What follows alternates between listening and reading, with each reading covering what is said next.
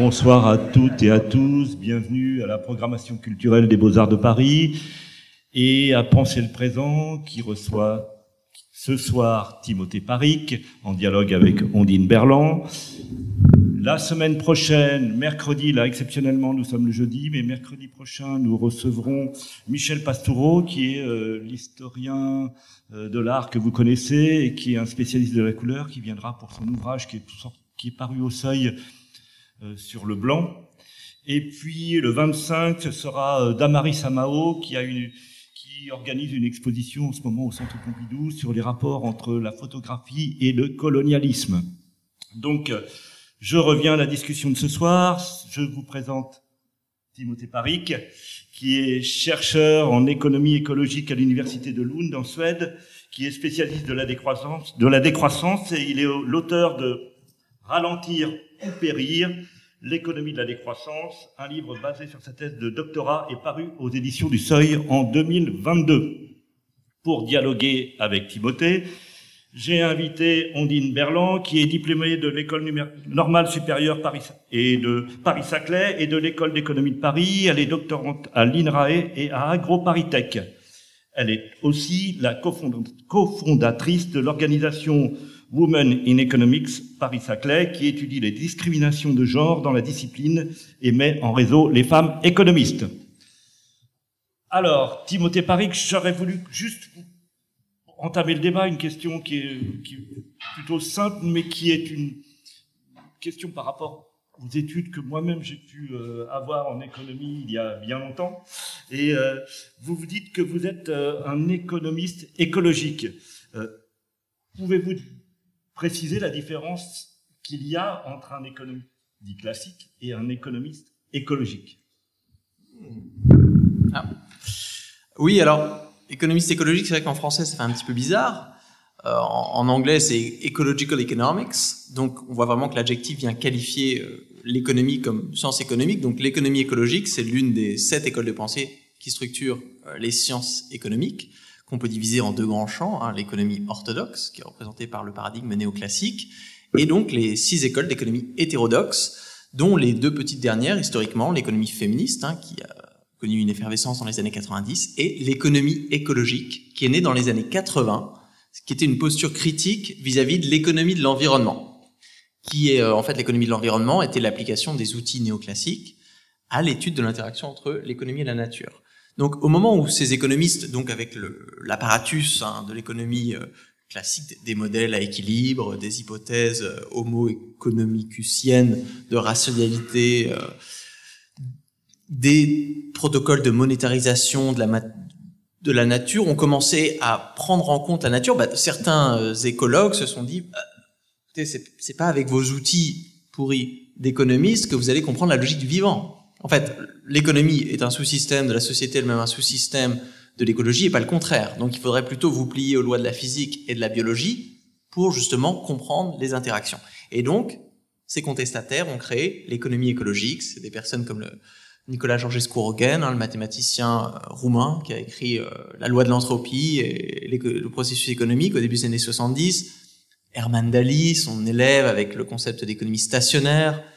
Euh, des personnes en France comme René Passet. Donc on essaie vraiment de rethéoriser l'économie à partir des lois de la physique et des lois de la biologie. Et donc aujourd'hui, on a toujours un petit peu cette guéguerre entre, pour résumer un petit peu pour blaguer, l'économie de l'environnement, donc les économistes qui essayent de faire de l'écologie, et l'économie écologique, les écologistes qui font de l'économie. Moi, j'aimerais bien quand même commencer par une définition de la croissance. Alors la croissance, c'est à la fois quelque chose de très général et de très précis. C'est très précis parce que quand nous autres économistes, on parle de croissance, nous parlons de l'augmentation du produit intérieur brut, qui est un indicateur très spécifique, né dans les années 1930, avec un joli petit manuel de 720 pages qui vous explique comment le calculer. Donc en entend croissance, c'est pas développement, innovation, stimulation, non, c'est l'augmentation des points de PIB. C'est plus de PIB. Donc c'est très, très, très spécifique. Mais d'un autre côté, quand on parle de croissance aujourd'hui dans l'imaginaire économique collectif, on a des associations entre cette croissance et un développement plus qualitatif, euh, une avancée civilisationnelle, et donc ça prête un petit peu à confusion. Donc moi, dans le livre, quand je fais la critique de la croissance, j'essaye de, partir du très spécifique pour montrer en fait cette espèce de, de grand totem qu'on a érigé, j'appelle l'idéologie de la croissance. En fait, elle prend un phénomène très spécifique qui n'est pas extrêmement intéressant et elle lui confère des pouvoirs un petit peu supernaturels. Donc là, ça nous amène déjà à la première couche de la décroissance qui est l'objection de croissance, de se dire, bon, là, je pense qu'on a développé une petite obsession pour la croissance. Il va falloir qu'on en parle. Non seulement parce que cette obsession n'est pas écologiquement soutenable, mais aussi parce qu'elle ne correspond plus du tout aux besoins d'une économie moderne. Donc on impose en fait un régime de croissance du PIB sur une économie qui ne bénéficie plus de cette augmentation du PIB. Donc ça, c'est la croissance comme phénomène réel, l'augmentation du PIB, et comme paradigme. Donc ce, cette croyance comme quoi plus de PIB est forcément positif. Et bien sûr, toutes les désagrégations du PIB, donc pour une entreprise plus de profit, pour un individu plus de pouvoir d'achat, serait forcément plus, c'est mieux. La décroissance, alors maintenant je vais connecter avec deux concepts, décroissance et post-croissance. Alors décroissance, c'est la réduction de la production et de la consommation pour alléger l'empreinte écologique planifié démocratiquement dans un esprit de justice sociale et dans le souci du bien-être. Alors là, dans cette définition, on entremêle deux choses. Un aspect, le phénomène. Donc, si la croissance, c'est l'augmentation du PIB censé mesurer l'augmentation de la production et de la consommation d'une économie pendant une période, et eh ben la décroissance, ça va être un petit peu son contraire. Une réduction de la production et de la consommation. Mais historiquement, ce qui a façonné le concept de décroissance, c'est pas seulement juste ça, sinon on appellerait ça une récession. C'est l'ajout de quatre caractéristiques que j'ai mis dans la définition dans l'ordre. La soutenabilité, pour réduire l'empreinte écologique, la démocratie, planifiée démocratiquement, la justice sociale, dans un esprit de justice sociale, et le bien-être, dans le souci du bien-être. Donc c'est ça qui nous donne en fait la définition véritable de décroissance comme, phénomène, ça serait cette réduction de la production de la consommation qui se ferait selon ces quatre caractéristiques. Et dans le livre, je différencie donc la décroissance comme concept de transition, comme concept de trajet, donc quelque chose qu'on va faire une fois. J'aime beaucoup, j'utilise l'analogie du, régime macroéconomique. Si vous prenez une économie à haut revenu dans un pays déjà riche comme la France, qui est en dépassement écologique et qui n'arrive pas à repasser sous les plafonds écologiques, il va falloir réduire la production et la consommation. On verra après comment ça connecte avec la sobriété. Il va falloir faire de la sobriété au niveau de la consommation et du renoncement au niveau de la production.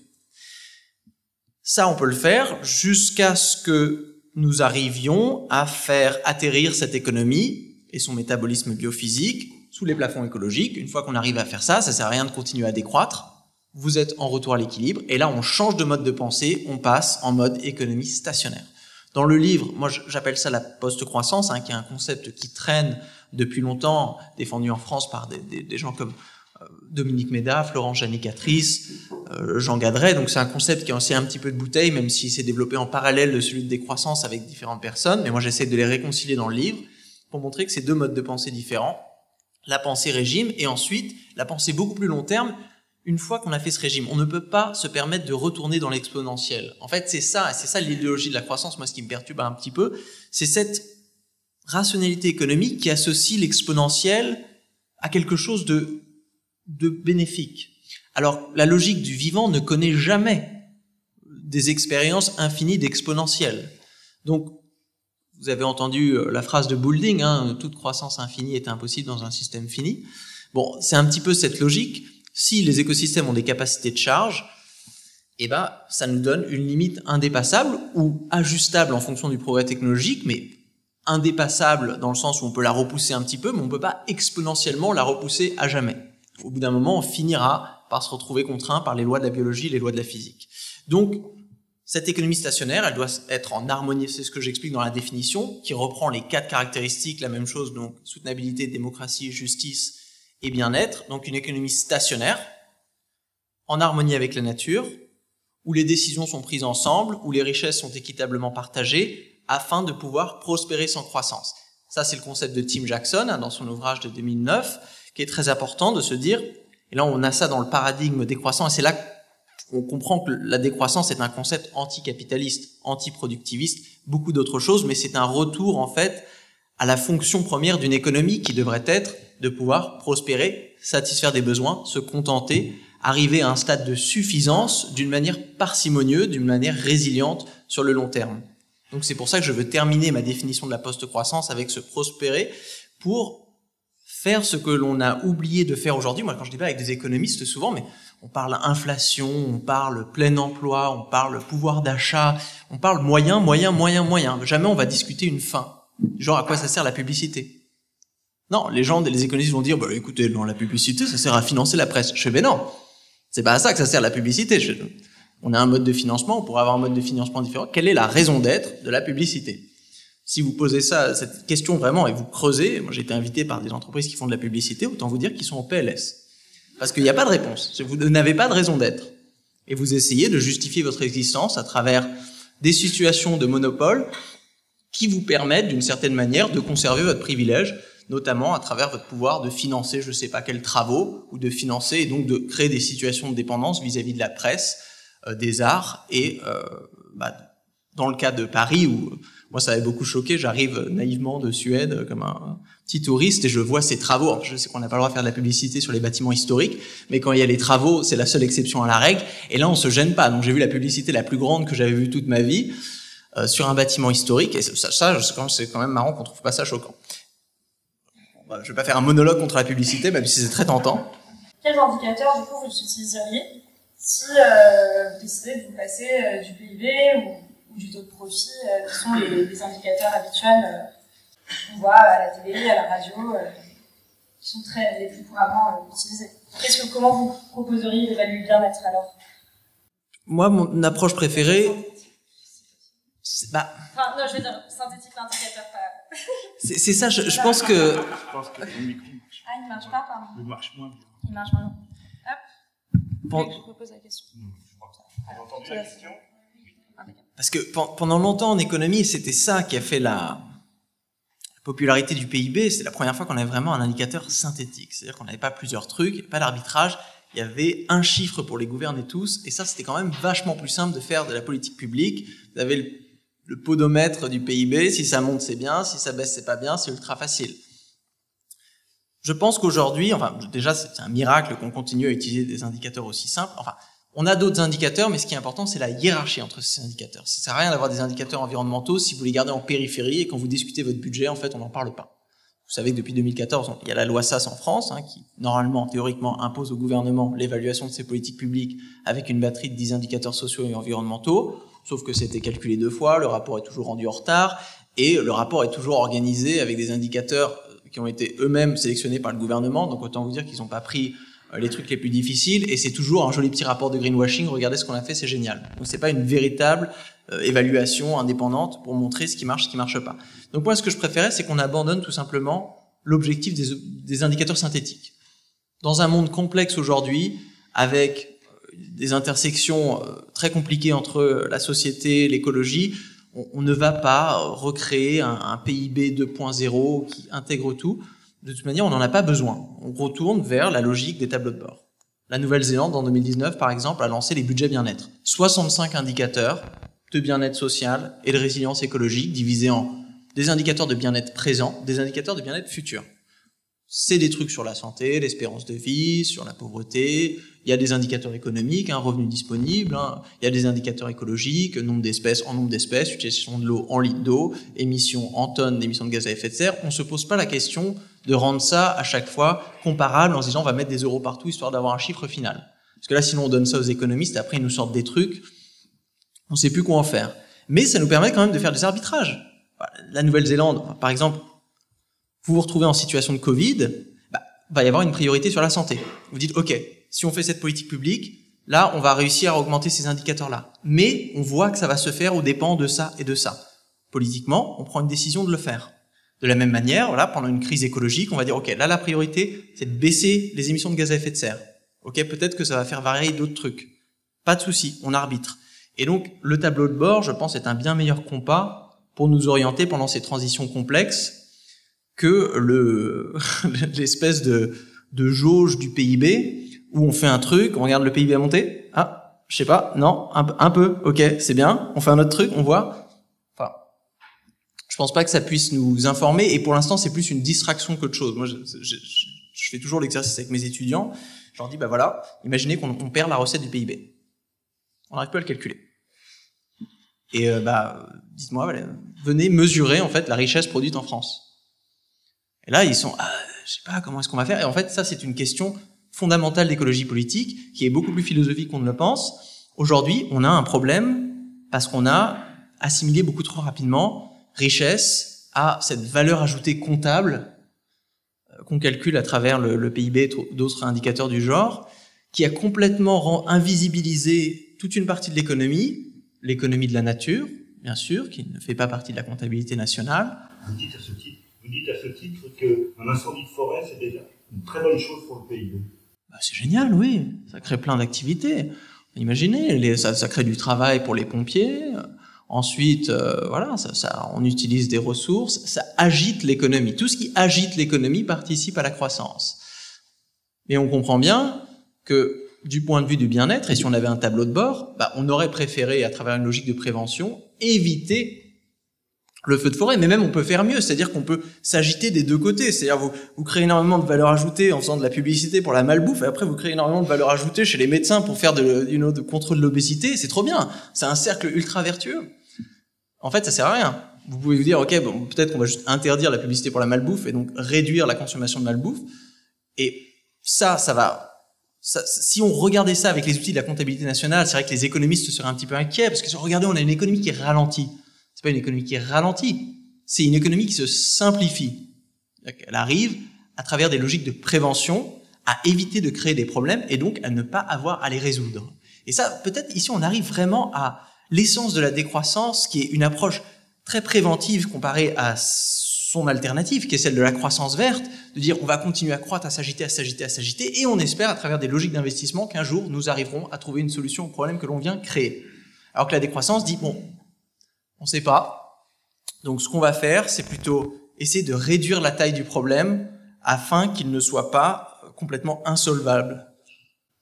Et pour parler euh, très concrètement de croissance verte, justement, euh, si donc euh, la croissance verte ce serait proposer euh, des alternatives euh, aux énergies fossiles, par exemple à travers le renouvelable.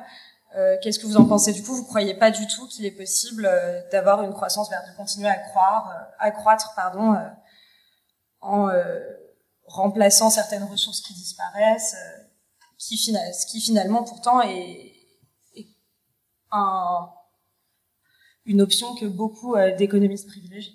Oui, parce que ça aussi qui m'a étonné, c'est que vous dites que croissance verte et développement durable, ce sont des oxymores. Vous pouvez expliquer en quoi? Oui, alors, la croissance verte. J'avais publié un, un, rapport qui était basé sur un chapitre de la thèse et j'avais choisi d'illustrer la couverture avec le monstre du Loch Ness. Parce que pour moi, ça correspondait bien à ça. La croissance verte, on en parle beaucoup. C'est dans tout, c'est le concept vraiment phare de toutes les politiques environnementales des organisations internationales, de la plupart des gouvernements des pays riches, et c'est quelque chose qui est répété à tue-tête en chorale par tous les économistes.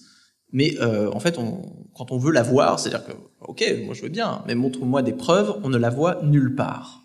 Donc moi, quand j'ai commencé à faire des recherches sur la croissance verte, déjà, je me suis rendu compte qu'il n'y avait pas de spectre. C'est-à-dire que c'était, oui, la croissance, elle est verte, oui, on a découplé. Je, non, mais ça veut dire quoi? Vous avez découplé quoi, avec quoi, et de combien, et où, et pendant combien de temps. Et en fait, quand on a ce cadre analytique qui nous permet d'évaluer en fait l'ampleur d'un découplage, on se rend compte que quand même on a des économistes qui ont construit cette hypothèse un petit peu farfelue de dématérialisation totale de l'économie, de la croissance verte et avec elle du capitalisme vert, sur des observations ultra ciblées et locales de dire ah bah tiens on a réussi à baisser les émissions de quelques pourcents ici et là dans une poignée de pays et donc oui nous pouvons croître complètement déconnectés de la nature. Alors ça c'est vraiment un truc d'économiste parce que si on avait demandé à un économiste écologique parce que nous quand on étudie l'économie on fait une cartographie de l'intégralité des pressions sur l'environnement de tout ce que vous avez besoin du côté de l'extraction le sable, les métaux, les minéraux, l'eau, les services écosystémiques, la biomasse, tout. Et de tout ce que vous avez besoin au niveau, ce qu'on appelle les puits, donc les pollutions locales de l'eau sur les sols, les, tout ça. Et si aujourd'hui vous prenez un truc et vous faites ah bah on a réussi à réduire un petit peu l'usage de l'eau ici, euh, et donc nous prenons l'hypothèse que nous allons réussir à faire la même chose pour tous les autres trucs automatiquement. C'est pas sérieux. Les deux sont un pari sur l'avenir. Hein. On pourrait dire la décroissance et la croissance verte. Mais moi, ça me paraît quand même, si on suit le principe de précaution et avec un flingue sur la tempe, moi, franchement, je, je, je, je n'irai pas dans la stratégie de la croissance verte qui, qui correspond un, un, petit peu à, à sauter d'une falaise sans parachute et à espérer qu'on se le construise avant de toucher le sol. Je me dirais, voilà, on peut observer, par exemple, dans un pays comme la France, les secteurs où on a réussi à avoir une certaine baisse de l'intensité écologique des produits. Là, on peut dire, OK, très bien, on a eu des gains, cool. Ça nous a permis de faire peut-être la moitié du chemin. Ça veut dire qu'on, bon, peut-être on va augmenter un petit peu et il y aura un peu de sobriété à faire. Il y a d'autres secteurs où on n'a rien eu. Les transports, par exemple. Aucune réduction. Là, mais ils sont gentils. Ils sont gentils. Ah ben, et, euh, et donc là, pour le, la solution pour le secteur des transports, ça va pas être de la croissance verte. Là, ça va être énormément de sobriété. Donc voilà, euh, la croissance verte, c'est un, un discours qui nous a fait perdre énormément de temps. Parce que pendant plusieurs années, des gens en fait se sont brandis de on n'a pas besoin de parler de décroissance et d'ailleurs on n'a pas besoin de parler de sobriété de consommation. Hein. Parce que là maintenant ça commence à se démocratiser, mais pendant des années on disait il n'y a pas besoin de parler de sobriété parce qu'on est en train de découpler, pas de souci, croissance verte. Enfin, si on vous dit ça aujourd'hui, euh, vous comprenez, bah là, je pense que l'année prochaine sera la réalisation que sobriété de consommation sans renoncement de production, ça n'a pas de sens non plus. Et là, on va avancer doucement vers la réalisation que bah, là, il nous reste déjà quelques années pour la lutte contre le changement climatique, pour réduire les pour, pour inverser la tendance sur les émissions et vraiment accélérer. Et je pense pas que ça va arriver. Pour les autres pressions sur l'environnement, les tendances n'ont même pas commencé, l'empreinte matière par exemple. Donc et là, je me suis rendu compte, franchement, en présentant le bouquin, moi, je m'attendais à une résistance de dingue, tu vois, des dallés, des gens qui allaient me sortir euh, des chiffres hardcore sur la croissance verte. Donc moi, je m'étais préparé, hein, j'avais fait le taf, euh, je connais bien les études sur ce truc-là. Et, et en fait, résistance zéro. C'est vraiment, mais même la plupart des gens qui étaient le, plus intensément sur la croissance verte, en deux secondes, ils, tournent leur veste. Ah bon, ok, bon, bah, ouais, non, mais ok, c'est bon. Donc je me dis, mais c'est marrant, ça fait 20 ans qu'on fait des politiques environnementales basées sur cette croyance développée par euh, deux, trois économistes dans les années 90 qui ont cru voir un découplage en regardant euh, deux, trois corrélations. Et là, d'un coup, on se rend compte en fait que pendant ces 20 années, on a repoussé en fait des chantiers que si on les avait commencés, ben on serait bien content parce qu'on aurait commencé déjà à faire une partie de la décroissance, ce qui fait qu'aujourd'hui, on se retrouverait pas confronté à cette falaise de trajectoire de baisse de la production et de la consommation qu'on va devoir euh, descendre. D'accord. Et donc, pour résumer, ce que vous êtes en train de dire, c'est que oui, on peut utiliser, euh, enfin, investir par exemple dans les énergies renouvelables, pourquoi pas, mais avec un objectif euh, de diminution des consommations énergétiques. Oui, parce que les gens disent souvent, oui, ok, on arrête de consommer, mais on va investir. Ça, c'est la logique des économistes. Tout ce que vous consommez pas, vous l'épargnez. Tout ce que vous épargnez, c'est investi.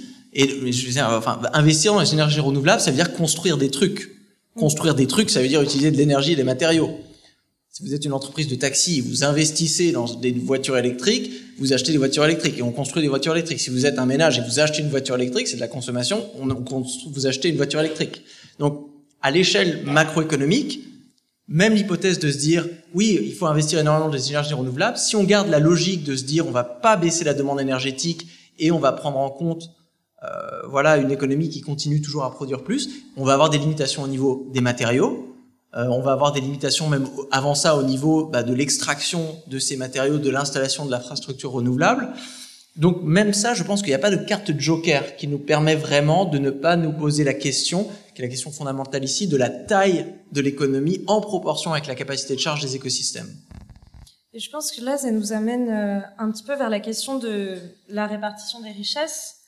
Euh, comment vous envisagez ça, puisque on est tous conscients euh, qu'il y a quand même besoin de des besoins de circuler, des besoins du coup euh, d'utiliser des voitures. Enfin, toute l'activité économique ne euh, peut pas cesser. Euh.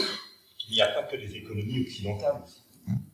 Alors comment vous répondez à cette objection une objection très courante bah, Les inégalités ne sont pas vraiment un problème. Vous savez, la, la richesse finit toujours par ruisseler. Euh, alors c'est vrai, cette histoire de dans un esprit de justice sociale, ça a des ramifications très importantes, à commencer par l'échelle internationale. Donc le, le changement climatique, c'est l'exemple parfait parce qu'on a un nombre de tonnes très précises qu'on peut se permettre d'émettre pour limiter le réchauffement climatique à X degrés. OK? À partir du moment où on a un budget écologique limité, il va falloir le partager.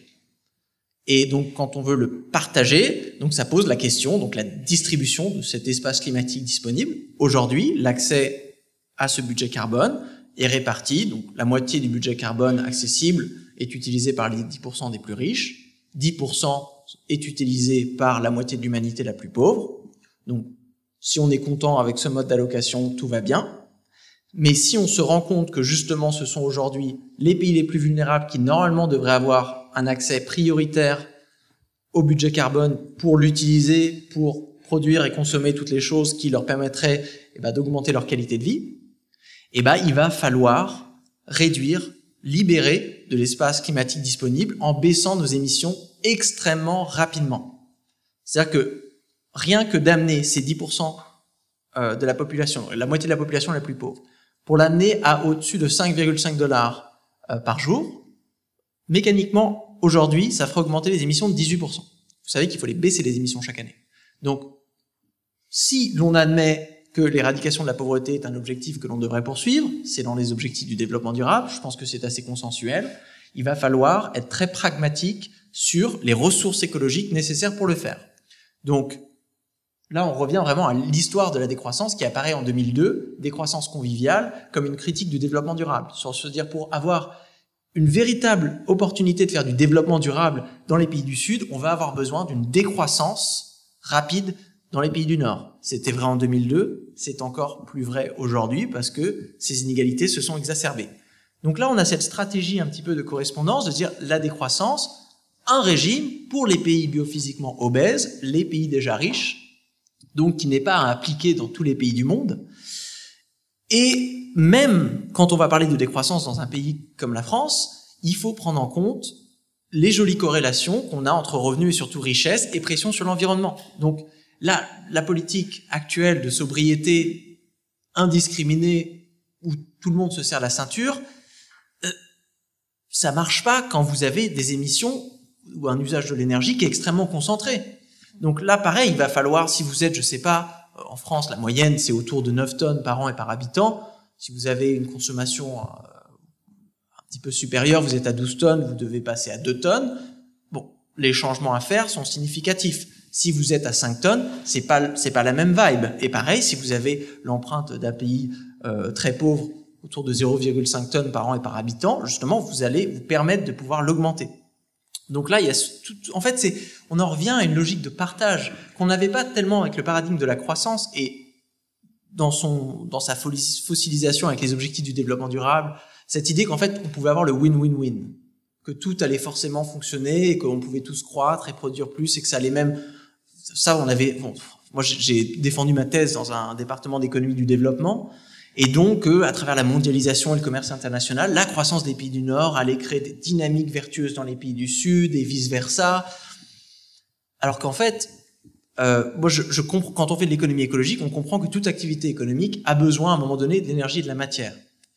Si vous en avez plus, ça, devient vachement difficile de s'agiter. Vous pouvez même terminer au bout d'un moment avec énormément d'argent. S'il y a plus d'énergie, s'il y a plus d'écosystème, ça marche plus. Donc là, aujourd'hui, je ne comprends pas comment est-ce qu'on peut dire, oui, la croissance des pays à haut revenu qui a monopolisé une grande partie des ressources mondiales et qui continue à faire pression sur la plus grande partie des ressources, se dire non, on va pouvoir continuer à faire ça, on garde notre accès privilégié à toutes ces ressources, mais vous inquiétez pas, de notre croissance, vous allez bénéficier parce qu'on vous paye des miettes pour importer vos ressources.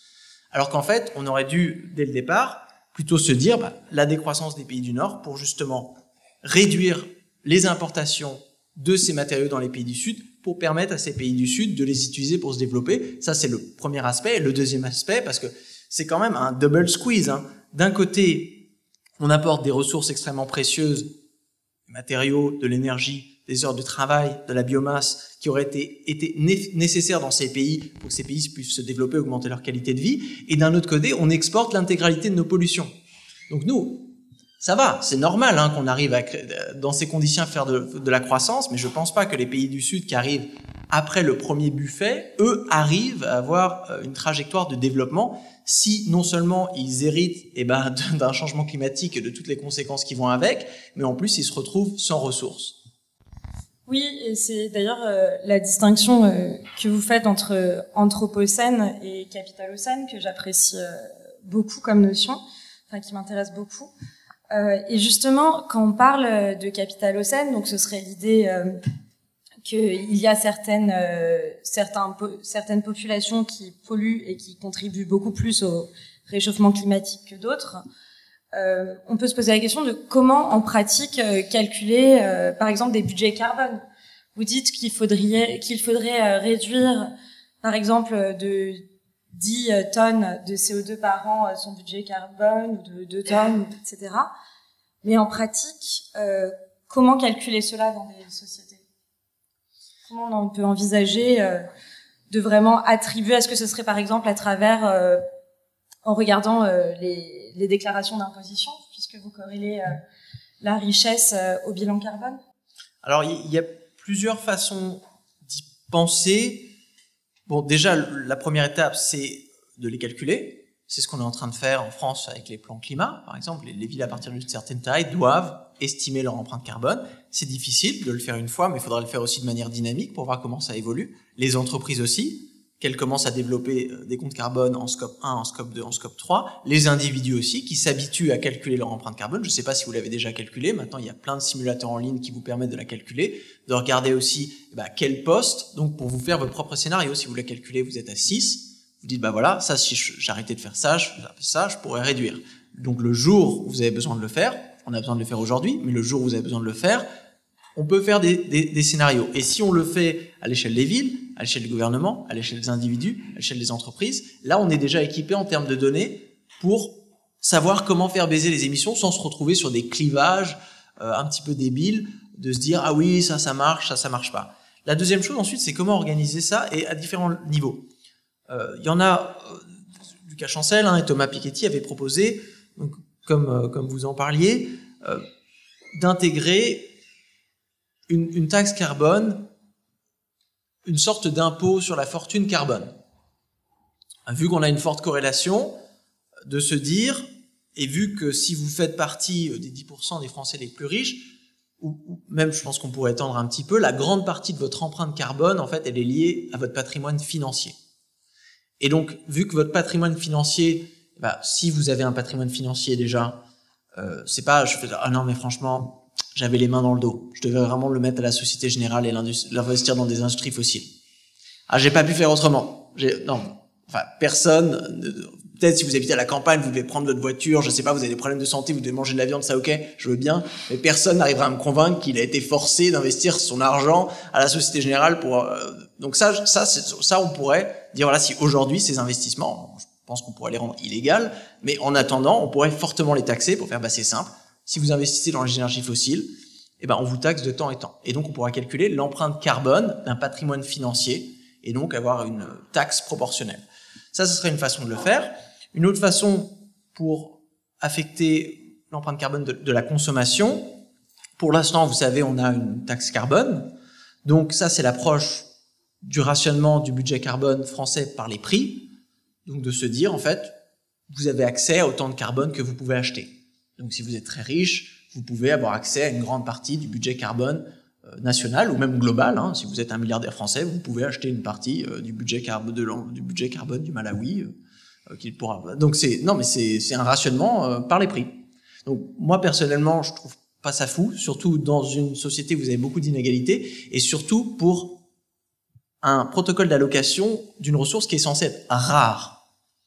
Donc si vous avez une ressource qui est censée être rare, normalement, vous avez un plafond. Et donc, dans toute logique, moi, je préférerais un système où on dirait en France, cette année, nous pouvons émettre X tonnes de carbone. Ça, c'est déjà dans la loi. Très bien. Donc, nous allons créer des permis. Ensuite, il y a mille façons de les distribuer. On peut avoir une partie donnée, par exemple, un revenu universel carbone. L'autre partie vendue aux, enchères, aux organisations publiques et aux entreprises. Ensuite, vous pouvez avoir un marché secondaire, si vous voulez, avec des prix régulés pour que les gens puissent s'échanger des trucs Selon mille manières, ça encore on en décide. Mais quoi que vous fassiez, vous êtes sûr qu'à la fin de l'année, il n'y a pas une tonne de plus qui a été émise. L'année d'après, on baisse le plafond. Ça encore, c'est la trajectoire carbone, c'est dans la loi. Ensuite, l'économie se réorganise. Mais aujourd'hui, la taxe carbone ne permet pas, en fait, cette grande transformation parce que c'est un instrument beaucoup trop souple. Donc ça, c'est deux instruments déjà qui pourraient faire avancer les choses. Il faut ajouter que là, ne rentrons pas un petit peu dans la vision monomaniaque du carbone. Ça, c'est facile à faire parce que le carbone, on commence à avoir des données. Mais imaginez par exemple l'empreinte matière. Les gens, enfin, l'empreinte matière en France, personne n'a des données. Ouais. Et ben l'empreinte matière, si vous calculez l'empreinte matière de la France, c'est ça prend en compte la quantité en tonnes de biomasse, de métaux, de matériaux qu'utilise l'économie française. Donc à chaque fois qu'on construit des voitures, eh ben je sais pas, on va utiliser une tonne d'acier, des trucs comme ça, du caoutchouc, euh, et à la fin d'une certaine période, on peut calculer l'empreinte matière, c'est-à-dire que le, le poids de toutes les ressources qui ont dû être extraites euh, dans la nature pour permettre un certain taux de production et de consommation, et pour avoir une empreinte par capital, on peut donc diviser par la population. Et ça, en fait, ça nous, ça nous donne, moi quand je fais de la modélisation un petit peu euh, rapide, euh, on a empreinte carbone et empreinte matière. C'est les deux choses importantes parce que l'empreinte matière, en fait, vu qu'elle est liée à l'extraction euh, de ressources dans la nature, elle prédétermine 90% de toutes les pressions sur l'environnement. Pollution de l'air, de l'eau, impact de la diversité, artificialisation des sols, tout ça, c'est lié à un moment donné à l'extraction de quelque chose que ce soit euh, à travers l'agriculture et de la biomasse, que ce soit à travers la déforestation quand vous exploitez du bois, que ce soit à travers une mine à ciel ouvert quand vous allez aller chercher euh, de l'or ou du cobalt. Et donc, l'empreinte matière, c'est un bel indicateur justement synthétique pour éviter d'avoir affaire avec, par exemple, les 16 indicateurs de pression sur l'environnement qu'on utilise quand on fait des analyses cycle-produit. Si on fait un truc très poussé, en fait, il faudrait utiliser au moins ces 16 indicateurs pour faire l'analyse du cycle produit du produit intérieur brut, par exemple français. Mais pour faire rapide, on peut utiliser les deux. Comment un pays peut-il euh, choisir de décroître tout seul euh, dans un monde globalisé euh, quel, quel, serait, par exemple, dans notre cas, le cas de la France Qu'est-ce qui pourrait se passer? Est-ce que géopolitiquement, ce serait stratégique? On sait que les budgets euh, militaires ils sont très conséquents, notamment par exemple en, France, et on pourrait se dire que les pays auraient peur, euh, mm. je sais pas, d'être euh, carrément envahis par leurs voisins. Enfin, mm. ça peut ça peut générer. Je pense que tout le monde, ou en tout cas beaucoup de gens, euh, comme vous le dites dans le livre, sont intéressés par les questions de sobriété. mais quand on, on s'intéresse par contre aux questions de, de souveraineté, ça, ça peut peut-être être un peu plus inquiétant. Mm. Bah, je vais pas vous mentir. Les scénarios indiquent que la décroissance en France nous exposerait à une invasion de la Belgique. Aïe, aïe, aïe. Il faut prendre ça en compte. On se retrouverait colonie de la Belgique, pour le meilleur ou pour le pire. Alors, moi, les risques géopolitiques, j'ai tendance à les minimiser pour le cas de la France, qui est quand même un cas privilégié, euh, pour plusieurs raisons. La première, c'est que déjà nous sommes dans une économie qui peine à croître. Nous avançons, comme toutes les économies développées, vers une situation de stagnation séculaire que les économistes ont du mal à expliquer. La stagnation séculaire, c'est le concept qu'on utilise pour le ralentissement à long terme des taux de croissance. En fait, la croissance s'essouffle au bout d'un moment et on ne sait pas pourquoi. Et en fait, on se retrouve dans la situation du Japon, par exemple, qui n'a pas connu de croissance pendant 30 ans. Donc, l'objectif de la prospérité sans croissance, on peut aussi le voir de manière très pragmatique, de se dire, ok, les gars, là, il y a la croissance qui s'essouffle, mais on a quand même un modèle social à financer, on a des hôpitaux, on a des trucs comme ça, il va falloir se débrouiller. Donc il faut qu'on adapte notre économie pour passer en mode économie japonaise et pas rester en mode on attend 3% de croissance pour pouvoir faire des trucs, parce qu'on les aura pas. Et donc il y a déjà cet aspect-là. Ensuite, le deuxième, c'est c'est de penser de manière stratégique. Aujourd'hui, nos économies de croissance demandent, créer des interdépendances pour l'alimentation en énergie, en ressources, en matériaux rares. Et dès que vous avez un bateau qui se coince je sais pas où, ou une usine en Chine qui ferme et qui arrête de faire du paracétamol, ou un dictateur qui décide d'arrêter d'exporter de l'énergie, bah là vous vous retrouvez avec une crise en fait. Donc c'est une, c'est une économie qui n'est pas du tout résiliente. Mmh. Et géopolitiquement, justement, ces, chaînes d'approvisionnement extractivistes créent énormément de conflits. Euh, J'ai des collègues qui travaillent à l'université de Barcelone sur ce qu'ils ont appelé euh, l'Environmental Justice Atlas, qui est une carte des conflits autour de l'extraction de ressources. Et donc on voit que ce modèle que certains collègues ont décrit comme le mode de vie impérial des pays déjà riches est source d'énormément de conflits géopolitiques. Donc moi, je trouve ça un petit peu déplacé aussi des, des économistes dans un pays comme la France de s'inquiéter, de se dire ah oui non mais si on commence un petit peu à arrêter d'exploiter le reste du monde, est-ce qu'ils vont pas un petit peu euh, faire quelque chose contre nous? La décroissance et ça sera mon dernier commentaire, ça tombe vachement bien parce que on l'a vu, elle est proportionnelle au dépassement écologique et ce sont aujourd'hui les grandes puissances mondiales qui ont les empreintes les plus importantes. Donc ça va être euh, aux pays qui aujourd'hui, de par leur puissance, arrivent à façonner les règles euh, de l'économie globale, pas forcément pour le meilleur. Quand on voit par exemple les règles du commerce international qui sont devenues un véritable obstacle à toute coordination écologique parce qu'elles ont été influencées et créées par euh, voilà les quelques pays riches qui voulaient en bénéficier, on se rend compte que ça bénéficierait vraiment à la géopolitique internationale de prendre ces gros pays ultra obèses et leur capacité à acheter les ressources du monde et leur dire écoutez les gars, on va vous mettre au régime et comme ça on peut essayer d'avoir une véritable démocratie. Donc ça, ça répond pas à la question bien sûr de est-ce qu'on va le faire? Mais je pense pas que en le faisant et de toute manière, c'est jamais une décision vraiment de faire des choses individuellement. Hein. C'est comme les, les COP hein, qu'on essaye désespérément d'organiser pour prendre des, des décisions coordonnées moi, ça me rappelle un petit peu, euh, bon, c'est des ébauches hein, de rien du tout, hein, mais cette, alliance de l'économie du bien-être là, qui a été créée il y a quelques années, rejoint par la Nouvelle-Zélande, la Finlande, l'Islande, les Pays de Galles et l'Écosse, type de choc, euh, mais qui s'engage à sortir du PIB, à introduire des indicateurs alternatifs de richesse, justement à se centrer, à inventer un nouveau modèle d'économie du bien-être. On pourrait imaginer aussi des mécanismes de coopération comme ça qui permettent à certains niveaux de créer des dynamiques pour avoir cette euh, décroissance en synergie. Je donne un dernier exemple, parce que celui-là, je l'aime vraiment beaucoup. Euh, c'est une initiative à la fin des années 2000 où le président de, de l'Équateur, il me semble, avait découvert un énorme gisement de, de pétrole sous un parc naturel génial, avec une biodiversité de dingue, comme vous pouvez imaginer.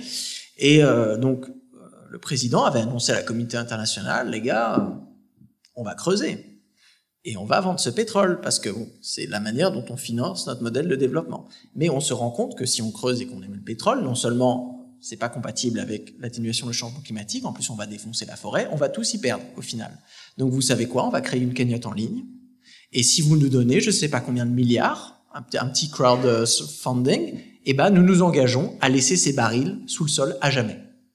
Donc en fait, les États-Unis, la France auraient acheté le pétrole comme ils le font d'habitude.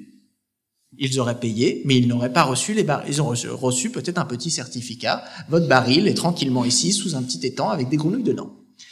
Et là, en fait, on voit aussi qu'il y a, ça serait un bel instrument quand on parle de dette climatique, on parle de loss and damage à la dernière COP, de se dire qu'il va falloir des transitions qui prennent en compte cette justice, de se dire, voilà, la décroissance des grandes puissances va aussi se faire avec un accompagnement des pays aujourd'hui les plus vulnérables pour qu'eux aussi puissent créer une économie résiliente. Et je pense que quand on s'auto-encourage à améliorer la résilience de chaque pays, à travers des logiques de souveraineté alimentaire, de souveraineté énergétique, eh ben, on apaise la possibilité de conflit parce qu'on se retrouve pas dans des situations de course à la ressource quand on a plus, euh, on est en pénurie énergétique ou en pénurie alimentaire ou ensuite il va y avoir des logiques spéculatives et, comme on a vu un petit peu avec euh, ce qui s'est passé pour la guerre des masques hein, au début de la pandémie. Quelle est la place de la décroissance, euh, de l'économie de la décroissance à, l'université? Est-ce que c'est est -ce c'est pour cela, Timothée, que vous êtes parti en Suède parce qu'il n'y avait pas moyen de trouver les justement les capacités de travail en France pour réfléchir à ce domaine Et même question pour, euh, pour Ondine, est-ce que vous, vous êtes beaucoup de collègues à travailler sur le sujet? En France en tout cas euh, À l'université en France, euh, je pense que il y a un, intérêt croissant pour la décroissance. Mais euh, de la part, on le voit chez, chez nos étudiants. Euh, quant aux chercheurs, à mon avis, c'est quand même euh, moins fréquent, euh, moins habituel. On en parlait avec euh, Timothée euh, juste avant le début du talk. c'est peut-être un mot qui fait peur, et d'ailleurs ça, ça, peut être intéressant d'en discuter rapidement. Mais récemment, il y a de plus en plus d'études qui sortent sur le sujet, et, et je pense qu'il y a fait un, une sorte d'engouement qui se crée, ou en tout cas une réalisation euh, autour de cette cette notion euh, d'impossible découplage qui encourage euh, à chercher des solutions euh, ailleurs. Mais il me semble que la décroissance fait encore peur, et notamment quand elle est couplée, comme parfois tu le fais dans le livre, avec le mot anticapitalisme. Hmm. Mais alors, donc la raison de l'exil. Vous savez, les Suédois ont des brioches à la cannelle. Franchement, on l'essaye une fois, on ne peut plus jamais revenir au croissant les raisons de l'exil, bah, pendant ma traversée du désert, donc après mon master où je voulais vraiment faire une thèse sur la décroissance et personne ne voulait me laisser faire une thèse sur la décroissance, euh, j'ai trouvé une ouverture. Les, les universités en Suède, à l'époque, étaient plus ouvertes à ces sujets, même si ça ne veut pas dire qu'ils étaient intéressés, mais au moins ils ne résistaient pas ouvertement comparé au département d'économie en France, où là, mais c'est des clubs ultra sélects. Ils me reniflaient à 1000 km. Ils voyaient un petit Marx traîner dans un texte, là, et fait, non, toi, t'es recal. Et donc, moi, j'arrivais, je fais, écoutez, moi, je veux appliquer les outils de l'économie écologique et de l'économie féministe pour étudier le post-capitalisme et la décroissance. Ils font, oui, bah, c'est très bien, tu vas faire ça dehors. Et, enfin, là, demain, je vais, discuter avec euh, une collègue que j'estime beaucoup, hein, Florence Janicatrice, hein, qui, signait un bel article dans l'alternative économique de ce mois-ci. Je me souviens plus de l'intituler, mais qui disait le pluralisme en France, où les économistes hétérodoxes sont une espèce en voie d'extinction. C'est-à-dire qu'aujourd'hui, il y a de moins en moins de postes en économie hétérodoxe. Donc moi, par exemple, j'ai fait une thèse en économie écologique, donc je suis labellisé hétérodoxe, avant que je trouve une position en France, je n'en trouverai pas, sûrement, donc j'irai à l'étranger, comme la plupart de mes collègues, Louison Cahenforo, hein, qui est l'un des, économistes que je considère les, plus brillants de notre génération, il a fait une thèse spectaculaire et il est allé s'exiler au Danemark. Parce que les universités aujourd'hui ne font pas la place pour ces idées alternatives. Alors que je trouve ça paradoxal parce que justement on est dans une telle impasse dans l'économie réelle que la foire aux idées devrait être déclarée ouverte avec justement chaque personne, chaque jeune qui dit ah bah tiens moi j'ai une idée pour révolutionner la monnaie, la propriété, l'entreprise, ce que vous voulez, on lui jette de l'argent et des livres juste pour lui laisser développer son truc, voir si ça marche. Pire ça marche pas, c'est pas grave. Un autre problème qui explique ça, et là c'est une autre étude euh, qui vient d'être publiée par euh, par des collègues qui ont analysé les 52 licences d'économie en France, qui ont décortiqué toutes les heures de cours et les crédits disponibles et qui trouvent, qui mesurent justement qu'au final, seulement 0,6%, 0,6% du contenu touche à l'environnement, en général, hein, développement durable, économie de l'environnement, économie écologique, hein, ce que vous voulez. 0,6%. Donc, dans la façon dont nous formons nos économistes, nous reproduisons notre incapacité à venir penser la transition écologique.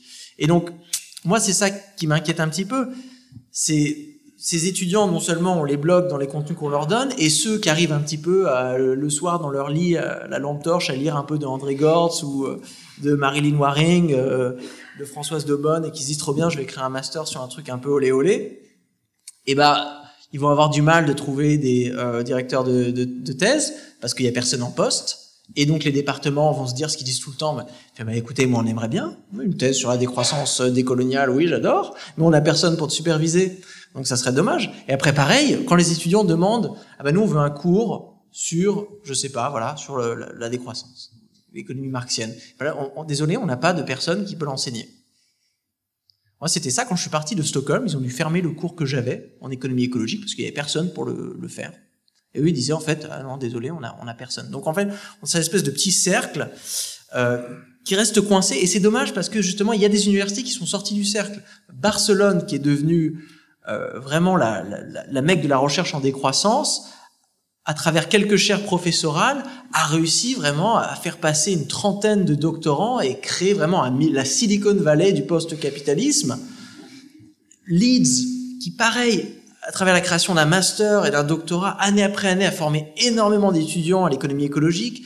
Pareil à, euh, à Vienne, pareil Lund, là, qui utilise le financement propre de l'université pour lancer un projet avec sept euh, personnes sur deux ans pour donc euh, étudier le nexus entre décroissance et financement des services publics et bien-être. Donc là, c'est une prise de risque qui est pas un petit peu le ah ouais intéressant ok on va intéressant sujet on va faire venir une personne quota pour dire vraiment qu'on a un économiste hétérodoxe et comme ça quand on fait une visite on le montre et tout. Regardez il lit Marx dans son bureau. Nous on est on est divers.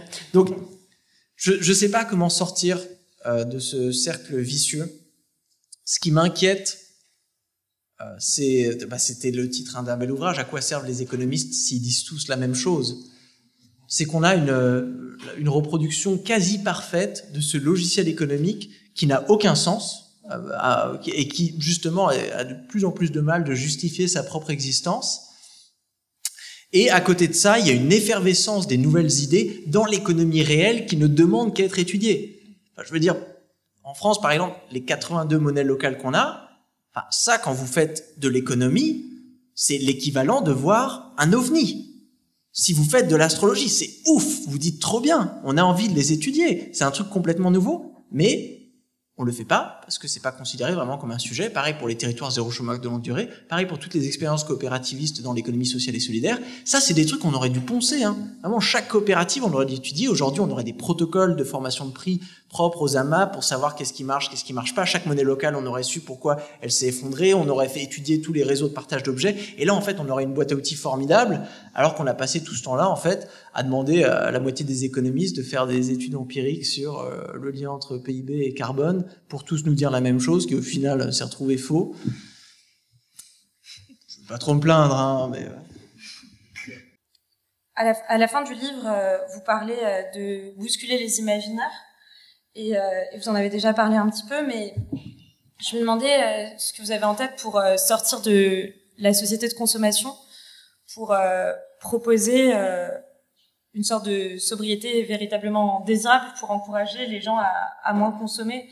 Puisque bien sûr, euh, par exemple, euh, c'est euh, Jean-Marc Jancovici, je crois, qui dit qu'il faut seulement pas faire plus de de quatre trajets d'avion dans sa vie, mais et, et c'est certainement le cas de, de, beaucoup de personnes qui prennent pas l'avion. Mais il y a aussi toute cette classe moyenne qui émerge, qui est aussi déjà présente en partie, et qui souhaite prendre l'avion, consommer plus, qui d'ailleurs c'est le seul euh, peut-être objectif qu'on lui propose et comment on peut sortir euh, de ça Comment comment vous pouvez bousculer Comment on peut proposer de, rendre suffisamment désirable cette sobriété? Mais déjà en arrêtant d'inciter à consommer. Je suis pour une suppression totale de la publicité. Je ne comprends pas aujourd'hui que ce soit encore légal de faire de la publicité pour les vols en avion. Donc déjà, en 2015, ils ont supprimé ouais, tous les panneaux publicitaires dans les espaces publics, sauf les arrêts de tram. À Grenoble, Paris, à Nantes, là, il y a, il y a la semaine dernière, ils ont démantelé 110 panneaux publicitaires en une nuit. Justement, bah, je pense à travers un certain réveil qu'on peut pas à la fois demander aux gens de consommer moins et les tabasser de publicité pour leur inciter à consommer plus. Donc là, déjà, moi, l'une de mes hypothèses, la publicité, c'est quand même un ou deux points de PIB. Là, une étude qui est sortie, l'Institut Veblen, il n'y a pas longtemps, qui calculait que l'effet donc de l'existence de la publicité en France, de 1992 à 2019, avait généré un surcroît de consommation de 5,5%. Donc là, la publicité incite à la consommation. On le sait. Donc, d'autres, il faudrait la supprimer tout simplement. Je pense qu'il ne se passerait aucun désastre social si on supprimerait la publicité. On va dire ah, comment on finance la presse, Internet, tout ça, c'est des questions de financement. On peut les financer de mille manières. Mais la deuxième chose, c'est de supprimer aussi toutes ces choses qui rendent la consommation indispensable. L'obsolescence programmée et organisée est un très bel exemple. Je pense que tout le monde en pâtit. Euh, donc ça, ça fait partie des choses qu'on pourrait se permettre aussi d'arrêter. Et à travers une plus profonde démarchandisation de la société, on pourrait renouer avec ce, slogan de la décroissance des années 2000, moins de biens, plus de liens. Et là, il y a une, formule que j'aime beaucoup de, Georges Monbiot qui parle, lui, de sobriété individuelle pour une abondance publique. Et c'est ça, en fait, un petit peu l'idéal de la sobriété. On peut pas l'imaginer tout seul, parce que bien sûr, si avant vous pouviez faire un truc et maintenant vous pouvez plus le faire, bah, ça paraît être un sacrifice. Mais si on invente une manière de mieux partager. Exemple, un petit peu bébête, les librairies à outils, les bibliothèques à outils. Donc là, voilà, toutes les personnes de votre quartier pourraient facilement partager un escabeau et une perceuse, euh, ou euh, les buanderies euh, collectives, comme on a en Suède. En fait, cette sobriété de possession mène à une abondance d'usage, avec en surplus tous les co-bénéfices en termes de convivialité. Donc, ça, dans une société atomisée, individualiste, où justement les gens se retrouvent un petit peu sur le tapis de course, de courir derrière leur pouvoir d'achat pour se permettre à chaque fois d'acheter le truc qu'ils se sentent obligés d'acheter. Je pense que les gens sont pas euh, obnubilés vraiment par la consommation ou l'envie de prendre l'avion. Ils sont en recherche d'une expérience, d'une qualité derrière, de la satisfaction d'un besoin qui peut être satisfait de beaucoup de manières. Les personnes aujourd'hui qui font du slow travel, par exemple, ben voilà, ils ont un mode de mobilité, euh, ils y trouvent leur bonheur. Donc il y a, des choses à inventer. Et moi, c'est ce que je préfère un petit peu dans, l'utopie, la décroissance comme utopie. Et je finis par citer une, philosophe hein, britannique que j'aime beaucoup, Kate Soper, qui a développé le concept d'hédonisme alternatif. Et Kate Soper, qui n'était pas très branchée décroissance, mais qui arrivait à la même conclusion, elle, elle a beaucoup étudié euh, les conséquences du matérialisme et du consumérisme. En gros, elle s'est rendue compte que ce modèle nous rendait un petit peu misérables. À travers une logique déjà que j'adore, qui s'appelle la consommation positionnelle, en fait, de se rendre compte que, à partir d'un certain niveau de vie, la qualité de votre niveau de vie ne dépend plus de vos niveaux absolus de consommation, mais juste de vos niveaux relatifs par rapport à ceux avec qui vous vous comparez. Donc, dans cette logique, ben voilà, euh, vous avez une Twingo et votre voisin achète une Ferrari, bah bien sûr, vous allez vous sentir inférieur. Donc, bah, vous allez travailler plus et vous achetez deux Ferrari. Là, votre voisin, il va se sentir un petit peu inférieur. Donc il va travailler plus, il va s'acheter trois Ferrari, jusqu'à ce qu'on ait tous 14 Ferrari, qu'on passe 80 heures par semaine à produire des Ferrari, qu'on ait défoncé la planète pour produire des Ferrari et qu'on soit exactement au même endroit. C'est comme le référencement sur Internet. Moi, j'ai des amis qui travaillent dans le référencement, je n'arrive pas à comprendre. On gâche une capacité d'innovation et des heures de cerveau humain de nos jeunes les plus brillants pour que Marc A arrive à être premier sur Google jusqu'à ce que Marc B engage plus de personnes pour avoir un meilleur référencement pour devenir numéro un, pour que Marc A ensuite fasse le retour, et tout le monde fait son petit jeu pour qu'à la fin, enfin c'est, donc à travers une logique de coopération, on pourrait se dire justement, est-ce qu'on pourrait pas créer une culture de la convivialité? Moi j'aime beaucoup le, manifeste convivialiste hein, que je vous invite à lire, c'est l'une des le convivialisme, c'est l'une des plus belles philosophies, je trouve, qu'on a en France, qui rassemble un petit peu la richesse des sciences sociales autour de ce nouveau projet de société, où on pourrait s'auto-limiter de manière autonome afin justement d'avoir cette abondance publique et surtout le refus de participer à cette compétition, à cette euh, rat race, euh, qui au final n'épuise pas seulement la planète, mais nous épuise aussi parce que nous nous retrouvons ensuite à bosser des heures pas possibles juste pour se permettre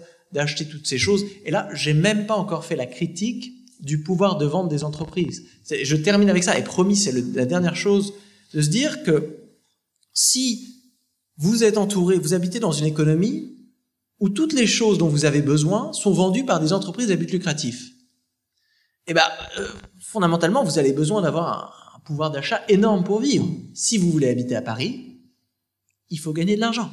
S'il faut gagner de l'argent, eh ben vous n'allez pas devenir philosophe. Donc vous allez en école de commerce et donc vous allez travailler pour une banque et c'est pas le crédit coopératif. Si on arrive à prendre toutes ces choses dont on a besoin aujourd'hui d'avoir beaucoup de pouvoir d'achat pour y accéder, par exemple le logement, et on se dit le logement, c'est pas une marchandise. On fait comme à Vienne, en Autriche, où on dit le logement, c'est un bien avec des prix contrôlés. Et tous les acteurs du logement doivent être légalement des entreprises à but non lucratif. Simple.